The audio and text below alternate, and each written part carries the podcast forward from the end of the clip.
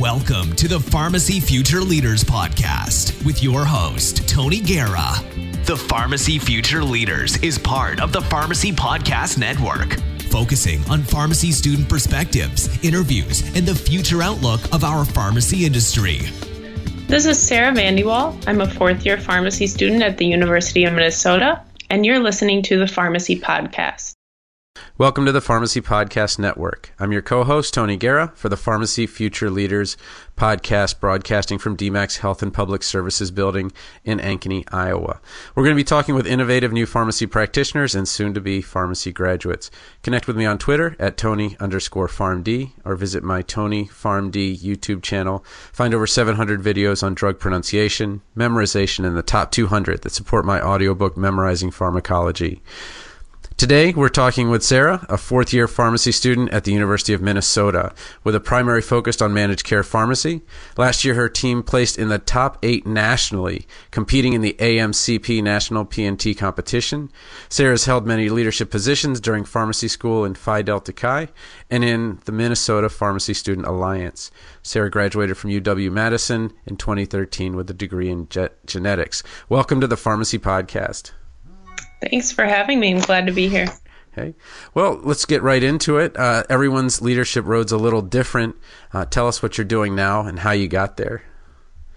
Yeah, so um, thanks for the question. My leadership road's been very interesting. Right now, I'm focusing on my rotations as a fourth year student, but during the past three years at, at the University of Minnesota, I've held various leadership positions, as well as before that during my undergraduate career um, and you know somewhat in high school. But right now, I'm, I'm focusing on showing my preceptors that I'm not only competent, but that I'll work to exceed their expectations in tasks that I'm assigned to, um, and in any other way that I can help out the organization where I'm at at the time. So, right now, I suppose you could say I'm a little L or non positional leader since I'm not holding any formal leadership positions right now. But at this point, I'm in transition from being a pharmacy student to starting my career as a pharmacist. And as far as my mindset goes, I've already transitioned from the student mindset to the mindset of a pharmacist. Um, in pharmacy school, I worked to seek out opportunities for leadership right, right away. I helped with major fundraising auction for our largest pharmacy student organization during my first year. And then in my second year, I played an instrumental role in the organization of the event. So this auction goes to fund um, our largest our largest pharmacy student organizations. Um, health fairs, anything that they need for the next academic year. So it's a very important event. And I was able to raise over $22,000 um, as opposed to um, just over 13000 the year before when I was starting to help out. So That's a heck of an increase. Uh, what did you guys do differently, or was it your leadership role, or what do you think? You know, we, we did have a leadership team. So as one of, of about four core members of the leadership team. But, um, you know, in, in pharmacy, people aren't creative a lot of the times, or it's uh, more rare to come across a creative personality. So um, I incorporated ideas, new ideas that I had, as well as um, my volunteer work with Phi Delta Chi. I volunteered at a St. Jude um, fundraising auction so, um, some new things that I suggested adding were um, student coordinator stories of um, things that had a big impact on them or the most meaningful relationship they had with a patient at a health fair or an event or some meaningful impact that they had on the community through the work that they did in this organization. So we had, you know, four or five people come up and tell their story uh, how you know they really made an impact. And after that, we said, okay, you know, you just heard from um, this person on how their medical mission trip impacted a community um, abroad. So the average cost of the medical supplies is $100. Who's willing to donate $100 right now? Wow, that's a really. Uh, we had something like that with our Phi Delta Chi chapter, and again, this is back in the dark ages, back in the early '90s. But when sure. we when we got there, I'm going to say that I exponentially moved it from bake sales to sweatshirts. I met the champion rep at the bookstore and said, "Wow, could we sell these champion sweatshirts? How would that work out?" And I moved us from a hundred to a thousand, and I thought I was big stuff. Then right. about a year or two later, someone decided, well Camden Yards is across the street. I wonder if we can do that. So we were at Orioles Park at Camden Yards and Ravens Stadium, and then we were talking about uh, money in the five figures uh, also. And it sounds mm-hmm. like you took that entrepreneurial innovation, uh, did it on a micro scale in school, and I'm sure some company eventually or some nonprofit you'll be able to help after school. Yeah, no, definitely. Like you said, I borrowed ideas from what St. Jude is doing, and you know, they're not raising twenty two thousand dollars at these events where we organize. Certainly not. Yeah. Or we organize volunteers. They raise much more than that. So, hey, you know, why re- reinvent the wheel is what I thought. Um, so that was a great addition because then um, the pharmacists that were present at this fundraising event were able to really see what we're doing in the community and how we're making a difference. And but what kind of leadership I, roles did you hold there in Phi Delta Chi? Yeah, yeah, and I also I held a bunch of different leadership roles within Phi Delta Chi.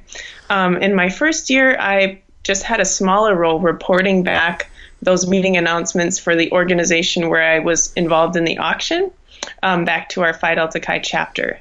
And but I thought, wow, I'm at the end of the meeting. I really have to make this fun. So this is getting back to how I make kind of more mundane things really creative with different ideas. So I would dress up. I would, you know, uh, relate it to the episode of the last episode of The Bachelor with a fake rose. Oh boy! um, I would roll up a piece of paper and say, "Hear ye, hear ye." I just really kind of went to town with it, and people would anticipate, "Oh, what are you going to do this week?" It's exciting. So that led into um, me securing a position on the executive board as the worthy prelate, which is kind of like a morale booster. So it was like I was doing that sort of thing every week at the beginning of the meeting, um, giving people something to think about, sometimes serious, sometimes, you know, getting up there and doing a skit myself or roping some other um, brothers into it with me.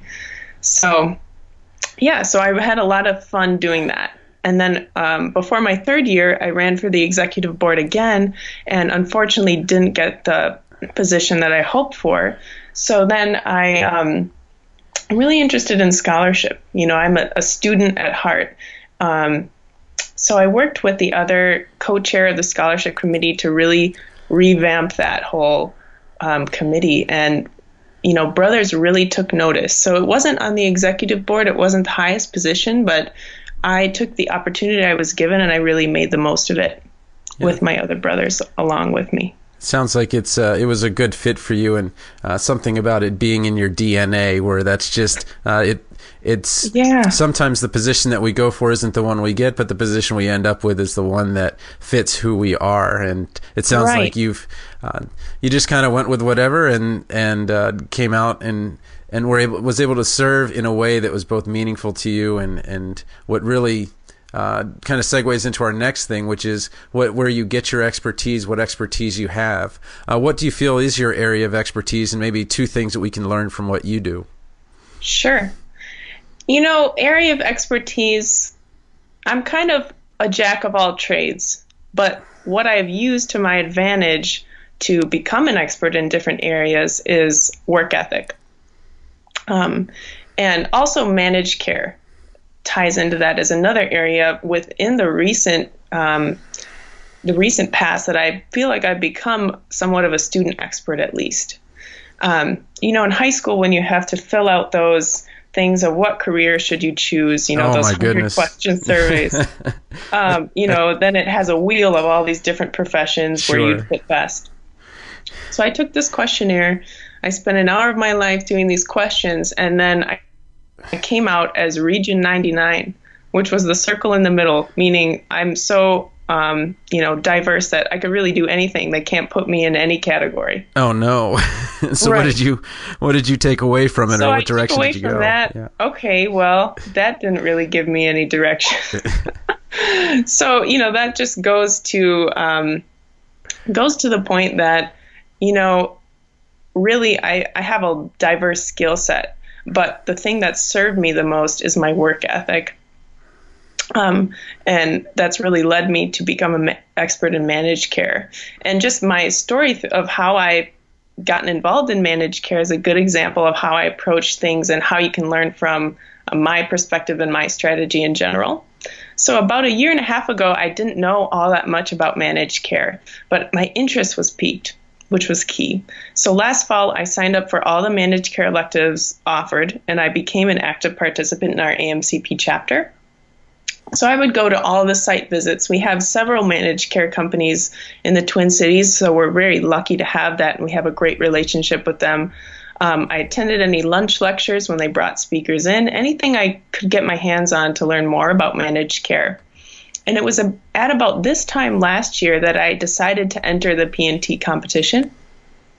So I signed up with our AMCP uh, chapter president at the time, and then two of my other friends um, all four of us decided to, you know, start this P&T team. So we were really dedicated. We spent our whole winter break, the whole month in the dungeon of our College of Pharmacy. Oh no. No windows, just going through trials, you know, doing a budget impact model, you name it. We spent the whole winter break there. Um, but we were able to win our local competition and then make it to the top eight in the national competition. So we uh, presented again in San Francisco last April, and it was a really great experience. But um, for me, presenting wasn't kind of a finale as much a, of a, a springboard to really dive farther into managed care. Um, so I really made a lot of connections at that meeting, learned as much as I could from all the lectures at the AMCP annual meeting. And recently I attended AMCP Nexus in Washington, D.C., where I continued to explore managed care concepts and network and teach as I, I'm a self teacher at this point. That's what rotations have taught me. Okay. Anything I want to learn, anything I need to learn, I just go learn it. I'm not relying on my preceptor I'm, you know, it's not like school, like, oh, you didn't say that on the slide and now it's on the test. This is real life.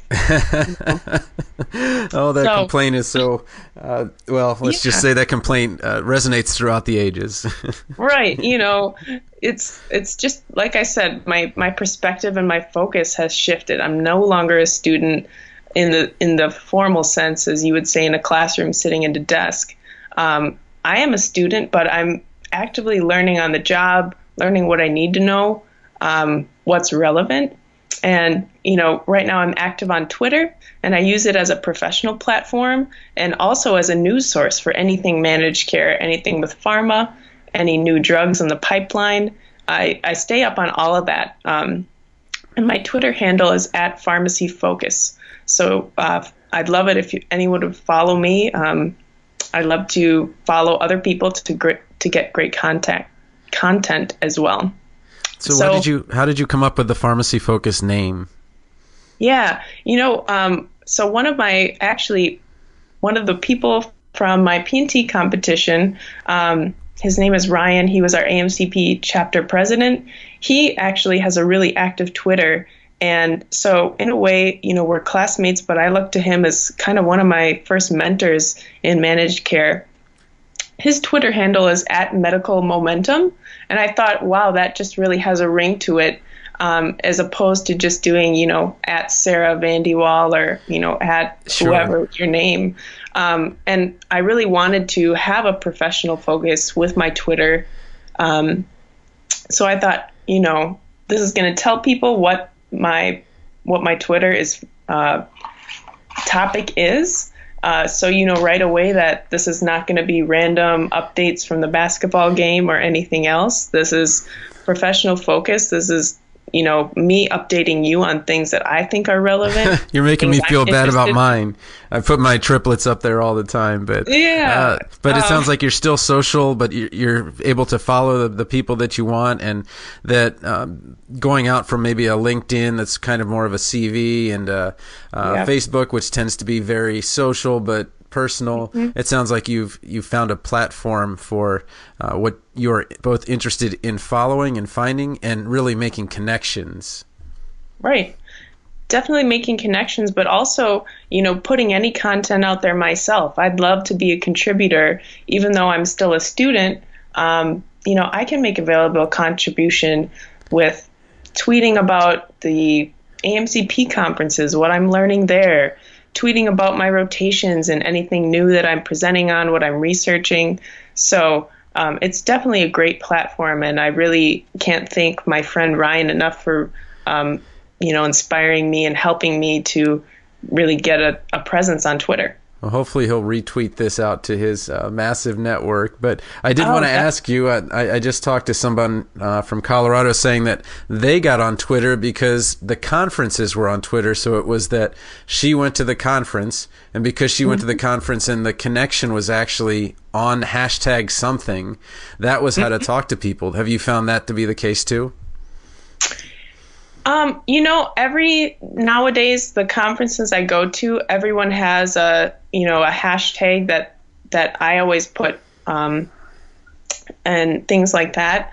I wouldn't say that a, a conference a conference handle or hashtag necessarily push me to get started on Twitter, mm-hmm. but I think it's definitely a way that I've connected with other um, attendees of AMCP meetings or any other conference that I go to, MSHP, uh, Minnesota Society of Health System Pharmacists. So, um, really, I think you just need to use these social media tools to your advantage um, and focus on something you're passionate about um, and, you know, use it almost, I use it as a news source and a teaching tool. I use it as a first source where I can, you know, a quick flash of what's happening today, what's the latest. Um, because especially in managed care, you have to be up on everything, um, you know, well before it's hitting the market. And I think that's the piece that you know pharmacists in some other areas may not need to be tuned into as much as people focused on managed care. Yeah, I think you're talking a little bit about something called FOAMed, the, the free open access medical education, and that you're getting the medical education that way. Because if you want to be up to date within the month or so, then you can read the journals. Mm-hmm. But if you want to be up to date to the minute, then really the social media is the way to go. Well, that kind exactly. of moves us forward to uh, how did you become a, a leader, and maybe uh, one of your perceptions changed as that happened, or maybe. Yeah you've always been that way? You know, it's it's hard to say, you know, okay, October, whatever. I'm a leader. I'm a leader. day I became a leader, and then from then on, you know, before then I wasn't a leader, and after that day in 1995, I was a leader. sure. um, you know, I, I don't exactly have a good answer of how I became a leader, but for me, at least in my mind, looking back, it seems like I've always been one. You know, not to say, oh, you know, I'm so great. No, it's not like sure, that. But, sure. Um, it probably goes back to my work ethic again. And I was just taught at a young age how to be a hard worker, um, kind of by default. So uh, my we have a family business on my father's side in the candy industry, actually. That was started by my grandparents. Um, and I believe it was my grandparents were about my parents' age now, around 55, um, when they, you know, put out a loan for their whole life savings and opened up uh, a new location and a new store. Wow, they so went they really all in. put everything on the line to grow this business, and they had to make it work. There was no alternative. Failure was not an option for them because they, you know, put it all on the line. So they worked very hard and my dad has four brothers, so you know it was my grandparents and their five sons who they asked to you know uh, leave their careers they had started and come back and work for the family business, and they all did. Wow. Yeah. So you know, since I was born, you know, my parent, my dad would take me on deliveries when I was two weeks old and my little baby. so it's been a part of my life as as long as I've been around. Um, and my parents and my grandparents really instilled a strong work ethic in me. And I think that just carried over to everything else I did. And it served me my entire life. So, you know, in sports and soccer team, whatever I did, and in school, I always just gave it my best effort because that's what I knew how to do. And that's how my parents trained me and taught me.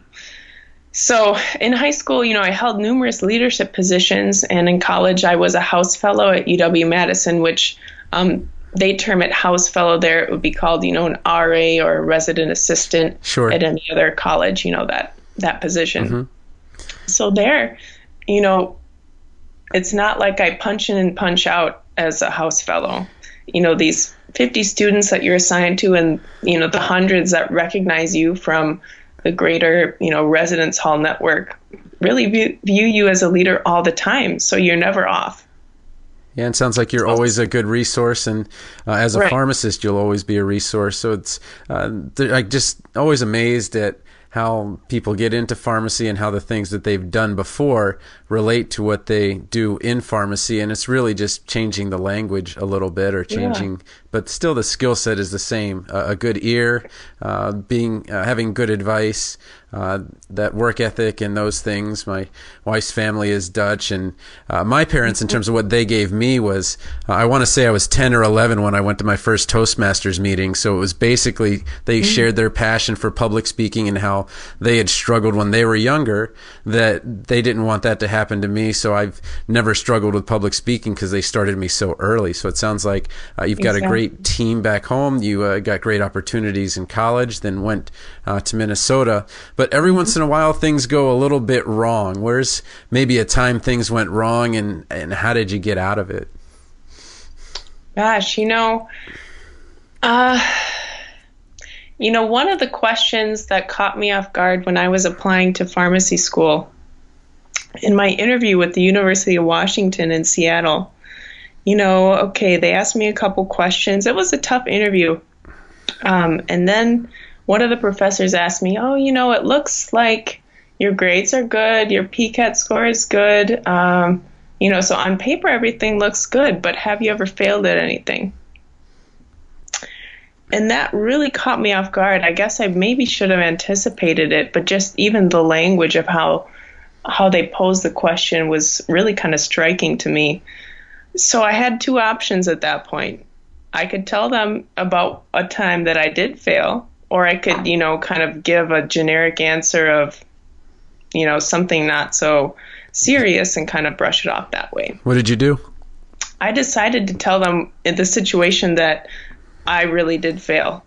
Um, you know, I took a, I thought, wow, this is kind of a risk. You know, they could really just look at me and be like, yep, you know, she's not good enough. She's a, she is a failure. don't, no, don't no. let her in. yeah. So, you know, I guess this didn't happen to me necessarily as a leader, but um, it's probably one of the biggest challenges that I've overcome um, thus far. So, I did undergraduate research um, as uh, during my time at UW Madison with a great professor, really awesome um, and I, I applied my first year knowing that I probably wasn't going to get in, but I was just going to apply. And he, I was surprised he took me. So, okay, I started as a freshman. So uh, I had a, a, an assigned graduate student preceptor who was great. I did a poster my first year. Wow. And then um, was also part of one of the, the classes. Um, so I used it for a class presentation, kind of as this undergraduate research symposium, and then also, you know, representing the lab there. So that was a great experience. But then she was doing her PhD, MD, so she went back to finish up her MD portion. Mm-hmm. So then I was kind of floating around. I didn't have a preceptor, and by default, I got assigned to another graduate student in the lab. So she and I actually had become friends. Um, but what happened was um, there weren't set clear uh, expectations set out. So, you know, I would come in between classes working, um, you know, maintaining the, it was a fruit fly lab, so I would come in and maintain the flies, make sure they got changed over to new bottles with new food, etc.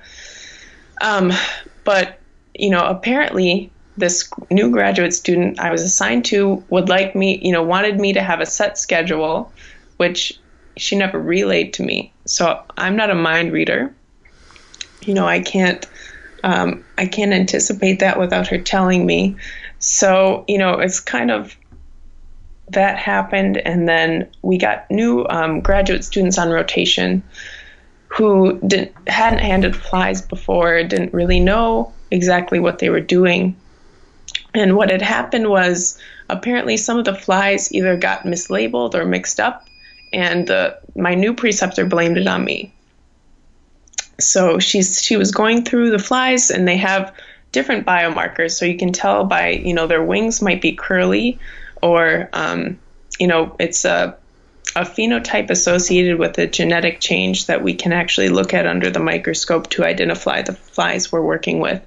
And she noticed there was something wrong. She blamed it on me.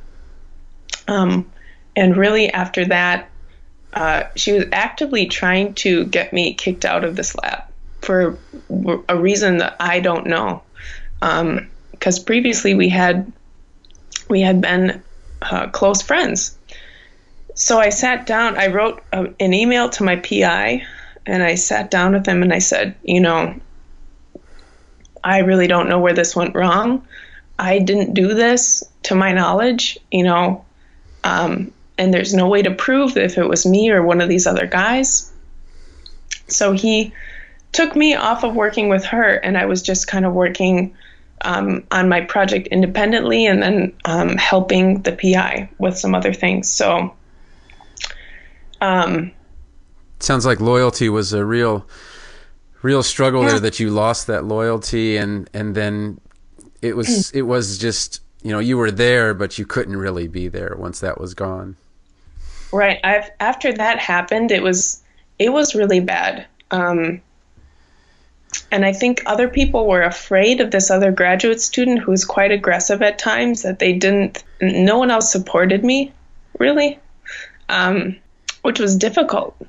Uh, I know a lot about uh, the difference between PharmD and PhD, and mm-hmm. in many ways, uh, the way that things go down from professor to graduate student to whomever they can get under them, uh, mm-hmm. that there's uh, just a helplessness when it comes to being that middle graduate student, and there's only a 50% graduation rate uh, overall with PhDs across the country. So, on the one hand, I understand uh, that they probably had pressures. It's clear that they shouldn't have done what they uh, did in terms of uh, moving that down, but uh, it's just so impressive that you got through that. You had this very mm-hmm. difficult time, and instead of um, you know, failing, you went on to pharmacy school. Now you have this background in genetics. Now you have managed care. Now you're going to have this tremendous scope of practice ahead of you. So tell me a little bit about going back to the Dutch strength, which I'm sure got you through this. Uh, there's that, my wife is Dutch, so I know this. I saw yeah. this, uh, and you said, work hard, stay humble. And yes. I'm like, I know this, I know this. So tell yes. me about how the, the Dutch culture has gotten you on your rotations and gotten you through uh, mm-hmm. some of these uh, APPEs. I know it's a very tough year. Right. Um, you know, so like you said, I am Dutch. Um, so my father's side is obviously Dutch, and my mother's side, her maiden name is Vanessa, and she is Belgian. So really, I'm, you know, almost 100% Dutch. It's just the country below the Netherlands is sure. Belgium. So, uh, in in at UW Madison, I took an, a Dutch culture class just to fill up some humanities credits, and you know I was interested in the topic because I'm Dutch. So that's where I kind of first learned all uh, you know work hard, stay humble is one of the mottos of Dutch culture and the Dutch people. So I kind of took it on as my personal motto. And it's not like I had to adopt it and change what I was doing. It's kind of what I already had been doing. Um, and maybe, like I said, you know, this is just in my DNA in more ways than one through, uh, through nature and nurture.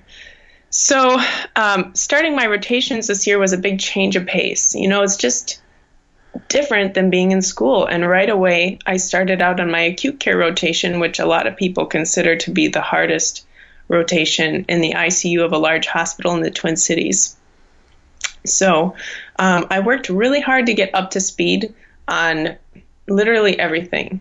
Um, my preceptors were really good, but they were challenging. They wanted me to know, and um, I think you know at the end of my first five weeks, my preceptor said, You know, I think it's good for us to be a little intimidating because it makes you work harder. And I really learned a lot from them. Um, and I, I worked hard to try and show them that I knew what I was doing and that I cared about doing a good job. And um, it was very, you know, I was there from 6 a.m. to, you know, 2:30, anywhere from 2:30 to 4:30 p.m. So long days, and um, I would get up in the morning and I would tell myself, you have to be intense. These these preceptors are intense. The other physicians you're working with are intense, and you have to be intense. You have to match their level and then raise them one. This is what I would tell myself subconsciously every day. So then kind of after at the end of that rotation, I realized I've been telling myself this every morning. This is my new motto. Be intense. And really, that's what I've been doing in pharmacy school. I would be, I, I can't study at my house or in my room, really. So I would stay in um, this basement library of our pharmacy school. And usually 12:30 was the earliest I'd leave every day, but usually till, you know, either 1 to 3 a.m. every single day. Wow in pharmacy school. So, you know, I was an intense student and I transitioned that to being an intense student on rotation. Not to only work hard, but to already have worked hard to be present in the situation with the answer and being confident about what you know. I had to, you know, I had to be intense on this acute care rotation and every other rotation I've been on since then. So it, it really struck me just one day that that this was the new um, model for me from the key to my success as a pharmacy student. And just going back to what I said earlier, having the passion and the zest to want to teach yourself and um, everything I needed to know, and just working as hard as I could to get the job done right.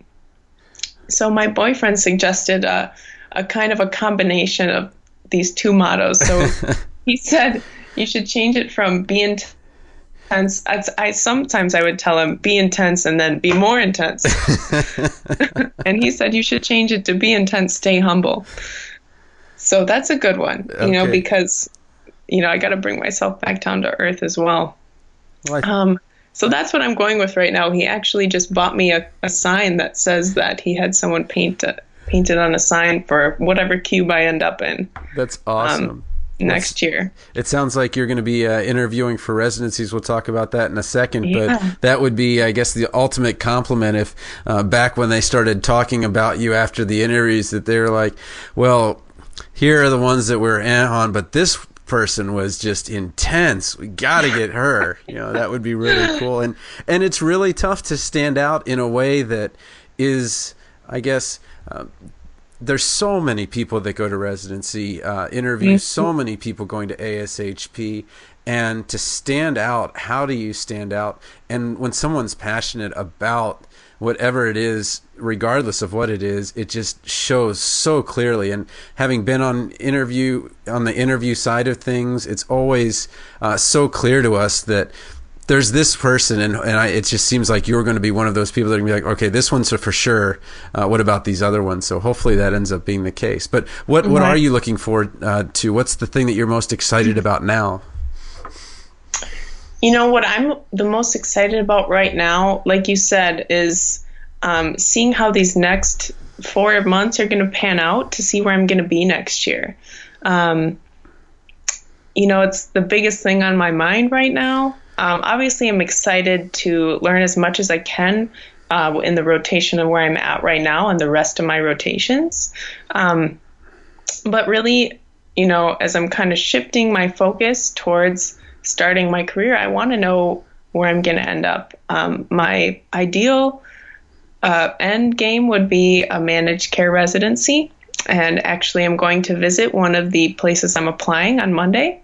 So I set up a site visit with a location in another state, and I'm uh, traveling there. Um, but really, um, I'm also interested in places in the Twin Cities as well as around the country. And so seeing how that's going to pan out and what the future will bring um, is really the most exciting. You know, I'm ready to be a pharmacist. Uh, right now, I feel like I'm a pharmacist.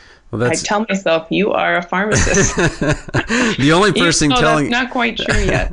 the only telling you person telling you no is the board of pharmacy. But besides right. that, you're you're yes. and and I understand you're uh, those of us that have been in practice for a while and and you know you could come to us and like okay well you take the Naplex and we're like oh boy So in some ways, uh, the clinical part, those things that you know you're up to date on, uh, you know, you could kick our butts with uh, on many levels. So, but what blanket advice maybe do you have for someone wanting to get where you are? What are the what are the mantras or what are the the, the mm. advice that you have? Yeah. You know, it goes back to kind of a revised version of my motto. It's work hard, stay humble, be intense. If you're not intense, if you're just there trying to make it through the day on a Friday, people notice that. You know, right. always be on and network. You know, I've had you know prospective pharmacy students reach out to me, um, and I'm more than happy to answer their question because people have done that for me. And right now, as a a student ready to graduate and ready to start my career, I'm getting a lot of help from current pharmacists, which I'm so grateful for.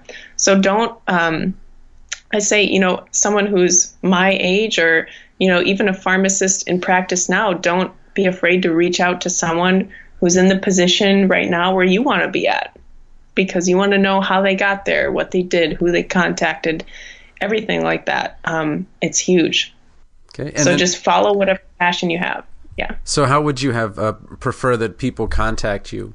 Yeah, you know, um, probably my my email is a great, great way to contact me. It's um, v a n d e eight nine four at u m n dot e d u, and again, my Twitter handle is at pharmacy focus.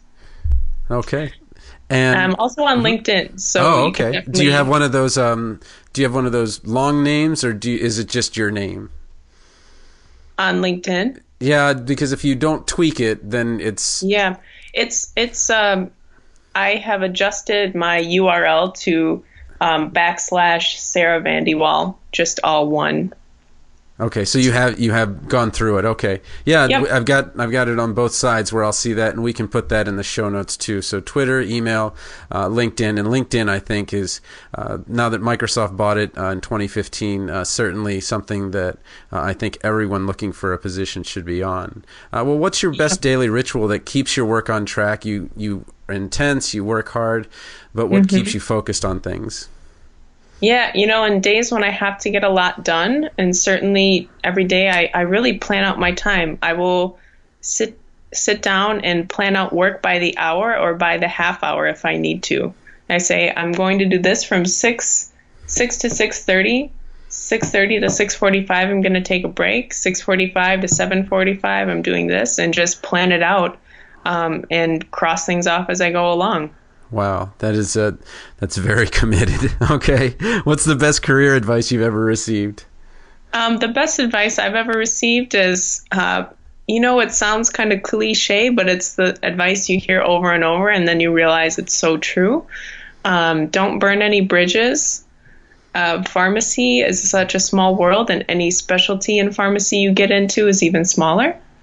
Everyone knows everyone, and don't be afraid to reach out to anyone, um, students, pharmacists, um, professors, because really, um, especially for students, they are more than receptive to any contact that you initiate, and they're more than willing to help you out because someone has helped them out in the past.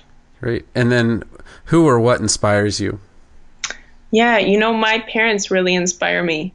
They work so hard uh, in the family business we work every Saturday from Halloween to Christmas. So um, after I'm done talking to you, I'm driving back to Wisconsin and I'm going to work on Saturday and help them out. Um, but really, in the heat of the Christmas season, they are up until two in the morning as well on a nightly basis. So if I'm not doing that, and my parents are, you know, I know my parents are there working, you know, how can I take a break when I know they're not? So it gives me the fire to keep working so hard as I have been during my fourth year of pharmacy school. You're so lucky to have that continued connection uh, with them. Uh, my parents are in D.C. and and I'm trying to get back as much as I can, but it only amounts to maybe mm-hmm. two or three times a year. But it sounds like you get to continue to have this great relationship with them. So hopefully your residency will keep you, uh, and I'm sure they're hoping that your residency in some way keeps you uh, nearby. Yeah, exactly. Yeah, and you know the other thing I always thought, even in undergrad and in pharmacy school, is that I'm the one who got a spot in the school. But for me, there's probably at least 10 other people who really wanted to be in pharmacy school who were unfortunately not accepted. So I owe it to them and to myself to give 100% because I'm sure they're sitting there saying, you know, I would have given it my all. So can't take anything for granted, like you said. No, I, I, I, definitely agree. Well, uh, you've given us so much uh, good advice, and uh, really, it's so clear you're passionate. I'm, every interview I've done, uh, as someone's gotten to their fourth year, you you see how their passion has gone from just being passionate and intense, and uh, to something very specific. And now, mm-hmm. I'm so excited uh, for your residency. I I have no doubt you'll be accepted somewhere, but I, I think that they're going to be very lucky to have you. But thank you so much for being on the Pharmacy Podcast. Thanks for having me. It was been a pleasure. Okay. If you're a pharmacy future leader interested in being on the Pharmacy Podcast, please contact me on Twitter at Tony underscore PharmD. And if your organization is interested in sponsoring the Pharmacy Future Leaders Podcast, please go to pharmacypodcast.com under contact and contact Todd Eury. Thanks so much for listening. Thanks for listening to the Pharmacy Future Leaders Podcast with your host, Tony Guerra. Be sure to share the show with the hashtag Pharmacy Future Leaders.